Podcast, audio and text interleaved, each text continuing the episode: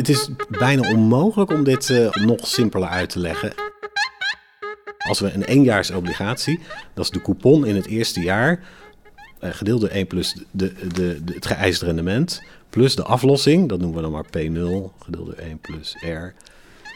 Dit is nou de wereld waar ik de afgelopen week was. De wereld van coupons, P0 en 1 plus R. Ik ben hierin terechtgekomen omdat ik me afvroeg hoe zit het nou met die rente op studieschuld? Wat mij opviel is dat die rente voortdurend verandert.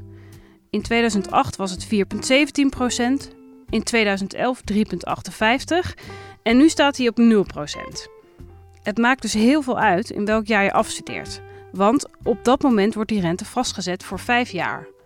Hoe wordt dit vastgesteld? Ik vond het antwoord in de wet.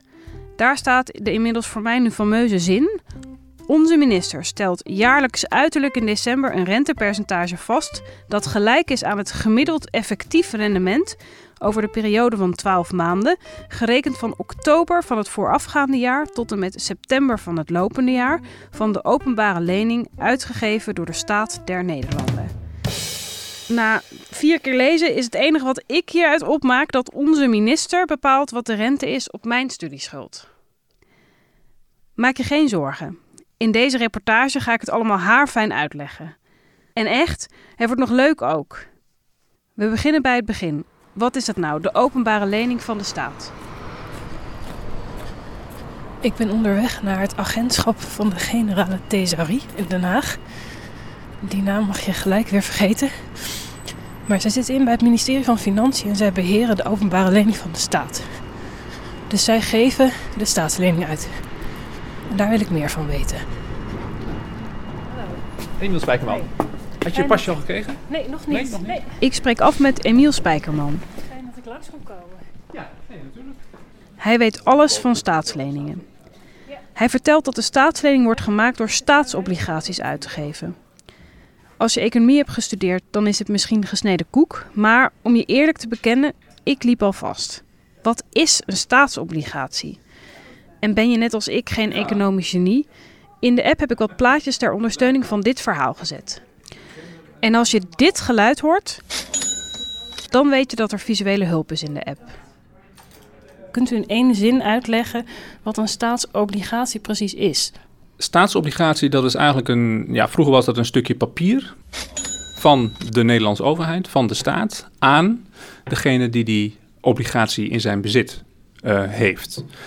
Uh, dus zoals, een, uh, zoals jij en ik een hypotheek hebben met een verplichting aan uh, de bank om rente en aflossingen te betalen, zo heeft de staat ook verplichtingen aan de houders van staatsschuld om ook rente en aflossingen te betalen. De staat maakt dus een stukje papier waarop een bedrag staat wat zij willen hebben, een moment waarop ze het beloven terug te betalen en een rentevergoeding.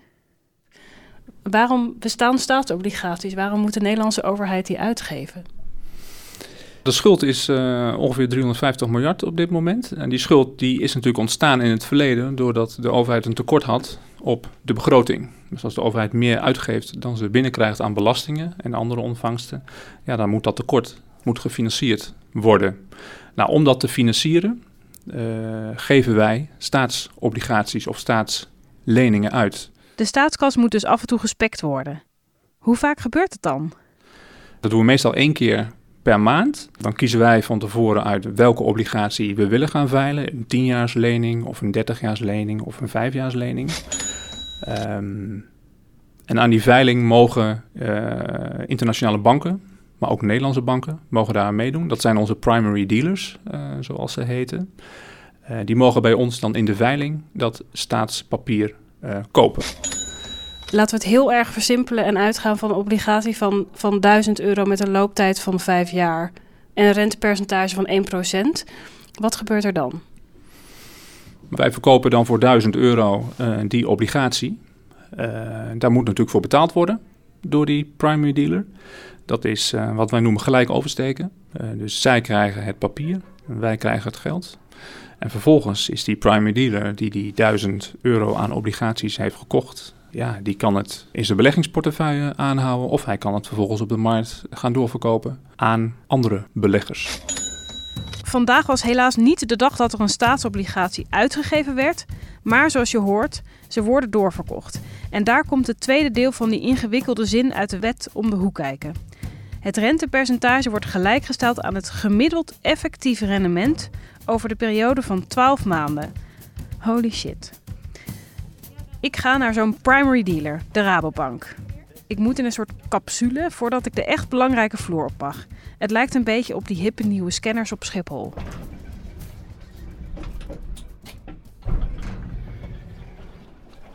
Ik heb afgesproken met Elwin de Groot, expert op het gebied van staatsobligaties. Hij koopt ze op. Hallo, goedemiddag. Ik heb een uh, afspraak met Elwin de Groot. Ik ontmoet hem in de Rabotoren. Voor Utrechters ook wel bekend als de verrekijker. En in de rest van Nederland omdat hij een paar keer in de fik heeft gestaan. Maar dat heeft hier niks mee te maken. Ik krijg een rondleiding. Dankjewel. En waar moet ik heen? Uh, ik ga voor u bellen, dan wordt u opgehaald. Oké, okay, prima. We verdwalen een beetje. Dat is zo tof. Sorry, sorry. Het geeft helemaal niets. Uiteindelijk vinden we een rustig plekje en kijken uit op de dealing room. Een grote zaal waar beleggers achter vier computerschermen tegelijk zitten te staren naar rijen felgekleurde cijfers en grafieken. Hier worden de staatsobligaties verhandeld. Elden legt mij uit wat er gebeurt als hij of een andere primary dealer de staatsobligatie van de overheid heeft gekocht. Want banken willen geld verdienen en dus gaan ze handelen. Dus we hebben een staatsobligatie die een rentevergoeding geeft en we weten dat hij 1000 euro gaat aflossen aan het eind van de looptijd. Dat zijn de elementen die we, die we hebben. Nu hebben we een markt en nu gaan wij zeggen van ja, uh, hoeveel ben je bereid daarvoor te betalen? Hij zet hem in de markt. De secundaire markt voor de niet-primary dealers. Dat gebeurt in die dealing room waar we op uitkijken. Vroeger ging dat nog met veel geluid, maar tegenwoordig gebeurt alles achter de computer in totale stilte. In dat kopen en doorverkopen van staatsobligaties gaan dagelijks miljoenen euro's om, want ze zijn gewild. Maar tijdens dat verhandelen verandert er iets met de waarde van zo'n obligatie. Dus de, de nominale waarde van die, van die obligatie is 1000 euro. Er staat op het papiertje, je krijgt 1000 euro na, aan het eind van de looptijd. Je krijgt 1% uh, eh, uitbetaald elk jaar. Maar daarna gaat dat papiertje verhandeld worden tussen beleggers. En da, dat, maakt het, dat is eigenlijk het volgende stadium. Um, de prijs uh, hoeft niet noodzakelijkerwijs de prijs te zijn waarop dat schuldbewijs oorspronkelijk is uitgegeven. En dat maakt het ingewikkeld. Dat maakt het ingewikkeld, want dat heeft invloed op wat we noemen het effectieve rendement van zo'n uh, van zo'n staatsobligatie. Hier neem ik het even over, want nu wordt het echt ingewikkeld. Elwin zegt: de prijs van een staatsobligatie kan op de markt steeds veranderen. Stel je voor, iemand wil die staatsobligatie voor 900 euro kopen.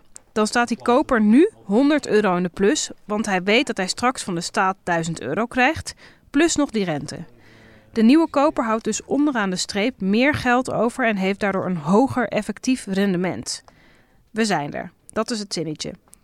Effectief rendement heeft dus alles te maken met de winst of het verlies dat beleggers maken op een staatsobligatie. Maar hoe kan het dat een staatsobligatie voor minder geld doorverkocht wordt? Een voorbeeld. Tijdens de financiële crisis van 2007 was het even spannend voor Nederland. Het risico dat de Nederlandse staat je 1000 euro aan het einde van de looptijd niet zou terugbetalen, was ietsje groter. Hierdoor werd de Nederlandse staatsobligatie minder waard op de markt en steeg het effectief rendement. Het gemiddeld effectief rendement van alle staatsobligaties staat gelijk aan de rente die de staat over je studieschuld vraagt. En daarom was hij in 2007 hoog. 4,17 procent om precies te zijn. Eigenlijk moet ik je vertellen dat er nog een zinnetje is in de wet studiefinanciering. Dat laatste zinnetje leg ik voor aan Elwin. Wat ik zelf wel heel grappig vind, is dus dat deze zin in de wet studiefinanciering van het rentepercentage wordt vastgesteld op nul indien deze overeenkomstig de eerste volzin minder dan 0% bedraagt. Ja. Die is er pas in 2015 bijgeschreven. Precies, ja. Elwin snapt hem al en ik inmiddels ook. In 2015 is er een zinnetje toegevoegd aan de wet studiefinanciering. Namelijk de rente op je studieschuld is gelijkgesteld aan het gemiddeld effectieve rendement, maar tot 0%. De financiële crisis is voorbij en sinds een paar jaar gaat het weer goed met de Nederlandse economie. Oftewel, staatsobligaties zijn super betrouwbaar en gewild, dus beleggers weten zeker dat ze hun geld terugkrijgen. In 2015 ging het zelfs zo goed dat beleggers bereid waren om meer dan 1000 euro voor een staatsobligatie te betalen. Er spelen nog honderden andere factoren een rol. Het is heel gek, maar kort door de bocht deden ze dat omdat ze soms meer geld kwijt waren om hun geld op een andere veilige plek op te slaan. Beleggers draaien dus een klein beetje verlies en daardoor is het effectieve rendement op staatsobligaties sinds 2015 negatief. Onderaan de streep houden beleggers minder over. Maar wat betekent dat voor je studieschuld? Een negatief rendement. Rente is voor de student betalen, dus negatieve rente is geld krijgen. Het kabinet schreef er snel een zinnetje bij. Het hangt samen met de financiële markten, maar stopt bij 0%. Wat daar natuurlijk staat is dat, dat het eigenlijk uh, niet relevant is of de, of de rente negatief is op de markt. Want je zult altijd minimaal 0% eh, betalen. Dus je, dat willen ze natuurlijk voorkomen, omdat anders uh, de, er een situatie zou kunnen ontstaan waardoor je betaald wordt om, uh, om, om die studiefinanciering te hebben. Ja. Lijkt mij geen slecht idee. Nee, ongetwijfeld. maar ja, daar heb ik verder geen commentaar op. Dat is, ja, dat is nu eenmaal het beleid van de overheid. We worden dus niet betaald voor onze studieschuld. Jammer. Heb jij een studieschuld en ben je benieuwd hoeveel rente je betaalt? Open dan de app en vul je afstudeerjaar in. Onze tool rekent direct je vastgestelde rente uit. Wat heb ik geleerd? Het is super ingewikkeld. Het hangt samen met de wereldeconomie, wordt ieder jaar opnieuw vastgesteld en als student heb je er geen invloed op. Dus die 0% rente is leuk voor als je nu afstudeert, maar of het zo blijft, is maar de vraag. Ik stap nu even uit de wereld van de staatsobligaties. Wat ik me nu afvraag, is het wel terecht dat de rente zo vastgesteld wordt? Want stel je studeert af als de economie er slecht voor staat en je kan moeilijk een baan vinden. Is het dan wel eerlijk dat je ook nog een hoge rente betaalt? Wat vind jij? Laat het me weten. Doei!